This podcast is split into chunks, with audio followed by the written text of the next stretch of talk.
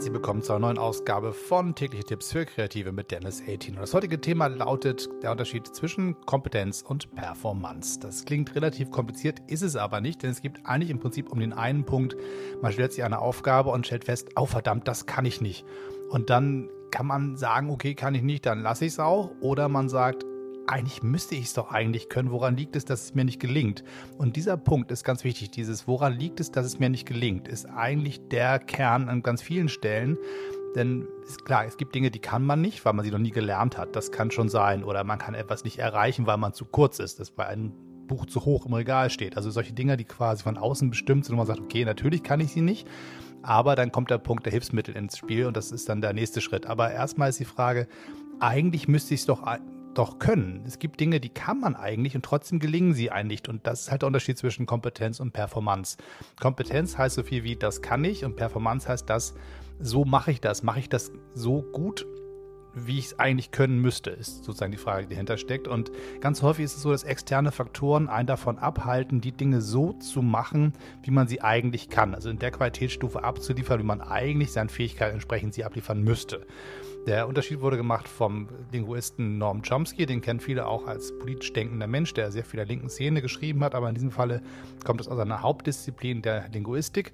Und der sagt, im Fall von Sprachkompetenz ist es ganz deutlich zu erkennen, was gemeint ist, nämlich man hat die Vokabeln im Kopf, man hat die Grammatik gelernt und trotzdem stockt man beim Sprechen oder macht einen grammatikalischen Fehler. Selbst wenn man ähm, sehr, sehr genau spricht, selbst wenn man Native Speaker ist, trotzdem gibt es Momente, da macht man Fehler, die man eigentlich vermeiden würde, wenn man es nur darauf zurückführen könnte, was man kann, was man gelernt hat und was man nicht gelernt hat. Das heißt, ich weiß genau, wie man einen Satz bildet, ich kenne alle Vokabeln dazu, ich weiß genau, wie man sie ausspricht und trotzdem geht was schief. Und die Frage ist, woran liegt das?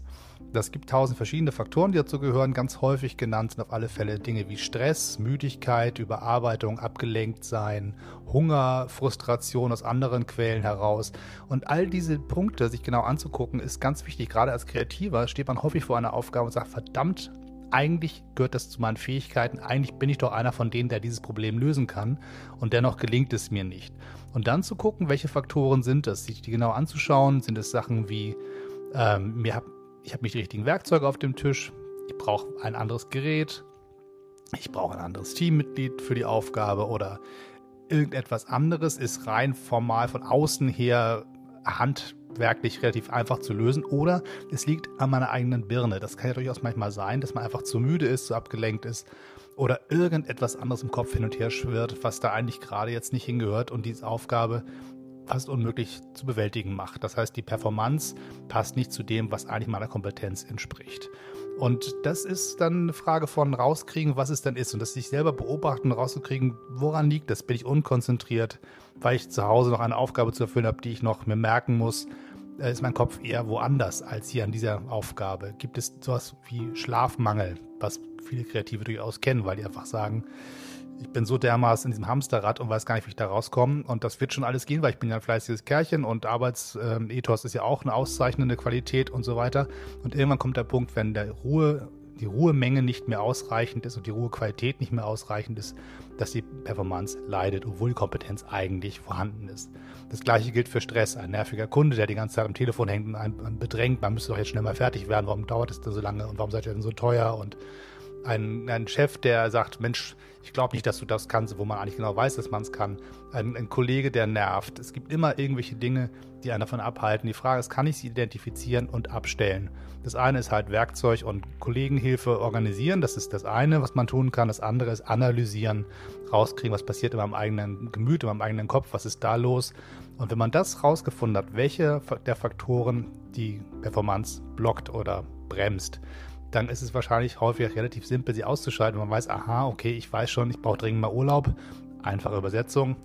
Dann geht es danach besser weiter, dann kann man Urlaub nehmen. Das ist im Prinzip eine starke Verkürzung dieser, dieser Lösung, aber das gleiche gilt halt auch. Ich werde jeden Tag morgens um sechs aus dem Bett geschubst, weil irgendwie das immer schon so war. Und ich stelle fest, ich bin zehn Jahre älter geworden und ich brauche diese halbe Stunde extra Schlaf, also verschiebe ich die Wegzeit. All diese Dinge kann man irgendwie versuchen rauszubekommen und einzeln abzuschalten und dann den Bereich der Performance und der Kompetenz aneinander anzunähern. Das ist definitiv ein Irrglaube zu glauben, man ist immer so gut wie das, was man kann. Es gibt immer einen, einen Delta, also einen Unterschied zwischen dem, was man eigentlich kann und dem, was man tut und zu leisten bereit ist oder leistungsfähig ist, vielmehr. Ähm, deswegen auch da den Frust nicht hochkommen lassen. Auch das ist ein verstärkender Punkt. Wenn ich sage, ich schaffe es nicht so gut, wie ich es eigentlich könnte, dann bin ich frustriert und dann kann ich es noch schlechter. Also auch da die Frustrationsschleife nicht zu, nicht zu stark aufkommen zu lassen, sie abzublocken, sie zu erkennen, dass sie jetzt gerade droht und dann zu, zu sehen, wie kann ich sie verhindern, dass sie sich festsetzt. Das soll es für heute erstmal gewesen sein. Ein kleiner Denkanstoß aus dem Bereich der Linguistik übertragen in die Kreativität. Noam Chomsky, wie gesagt, wenn man da mehr lernen möchte, geht einfach mal ins Netz und schaut unter den Begriffen Kompetenz und Performance und Noam Chomsky. Da könnt ihr ganz viel dazu finden. Gibt sehr spannende Sachen zu lesen. Bis dann, bis zum nächsten Mal. Tschüss und immer schön weitermachen.